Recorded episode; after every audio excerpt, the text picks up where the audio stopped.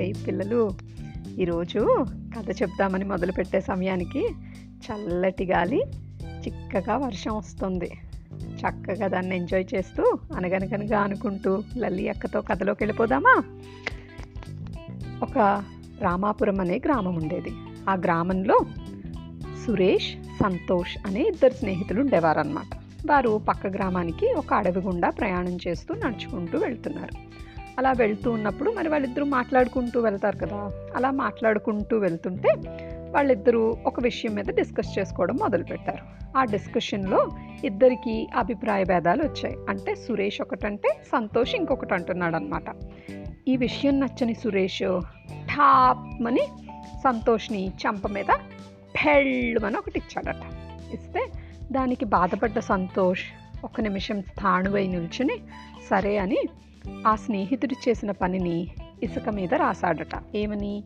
ఈరోజు నా స్నేహితుడు నన్ను చెంప మీద కొట్టాడు అని. మాట్లాడకుండా అక్కడి నుంచి కొంత దూరం వాళ్ళిద్దరూ నడుచుకుంటూ వెళ్ళారు. ఈలోపు స్నేహితులిద్దరికీ చాలా దాహం అయిపోయింది. మరి ఇదివరకు కాలంలో వాటర్ బాటిల్స్ అలా క్యారీ చేసుకోవడానికి ఏమి ఉండేవి కాదు కదా? పైగా వాళ్ళు అడవిలో ఉన్నారు. అడవిలో ఎక్కడైనా నీళ్ళు దొరుకుతాయేమో అని చూస్తుంటే వాళ్ళకి ఒక మడుగు కనిపించింది. మడుగు అంటే తెలుసారా పిల్లలు మీకు?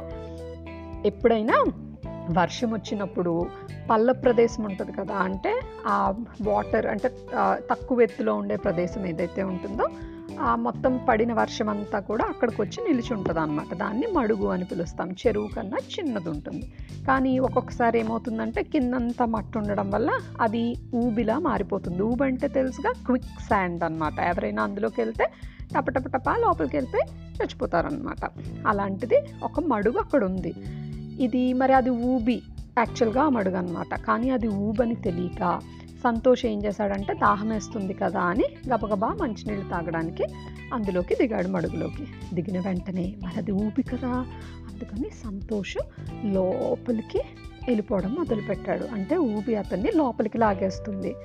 దాన్ని చూసి సురేష్ ఏం చేయాలో అర్థం కాలేదు. స్నేహితుడిని ఎలా అయినా సరే రక్షించుకోవాలి అని అన్ని ప్రయత్నాలు చేయడం మొదలుపెట్టాడు. అతనికి ఇమీడియట్గా ఒక ఆలోచన వచ్చిందనమాట ఏంటంటే ఏదైనా ఒక వస్తువుని విసిరి అది సంతోష్ పట్టుకున్న తర్వాత అతన్ని బయటికి లాగొచ్చు కదా అని.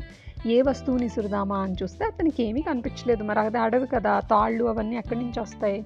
వెంటనే ఏం చేశాడంటే తను అతను వేసుకున్న పంచిని విప్పి ఆ పంచిని ఏం చేశాడంటే సంతోష్ వైపుకి విసిరాడు అనమాట విసిరితే సంతోష్ ఆ పంచిని పట్టుకుని జాగ్రత్తగా పైకి వచ్చేసాడు పైకి వచ్చిన తర్వాత సంతోష్ వెంటనే వెళ్ళి స్నేహితుడు చేసిన ఈ పనిని ఒక రాయిపై చెక్కాడనమాట ఏమని చెక్కాడు అంటే ఈరోజు నా స్నేహితుడు నన్ను అతిపెద్ద ప్రమాదం నుంచి కాపాడి నా ప్రాణాన్ని రక్షించాడు అని రాశాడంటారా పిల్లలు.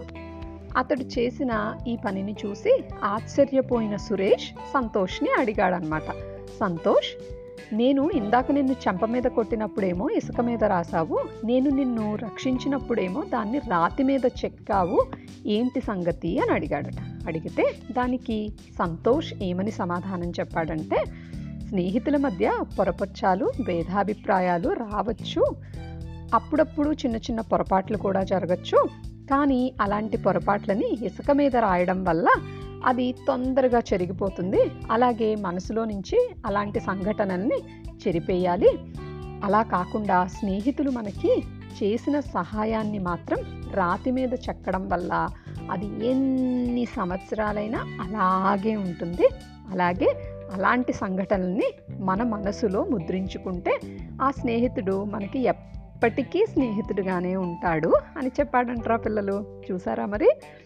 ఎంత చక్కగా అతను తన స్నేహితుడిని క్షమించాడో. మనకు కూడా క్షమాగుణం అనేది గొప్ప అంశం.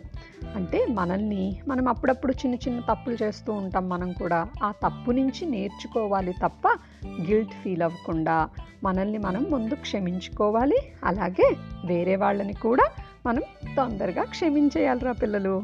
జీసస్ క్రైస్ట్ కూడా ఈ ఫర్గివ్నెస్ గురించి చాలా చక్కగా తన టీచింగ్స్లో చెప్పడరా పిల్లలు. సో ఎవరు మంచి చెప్పినా మనం దాన్ని తీసుకుంటాం కదా. అలా దీన్ని కూడా మనం రోజువారీ లైఫ్లో ఫాలో అయితే మనం చాలా చాలా చాలా హ్యాపీగా ఉండగలుగుతాం అన్నమాట సరేనా మరి? మరో కథతో మరో రోజు కలుద్దాం. See you kids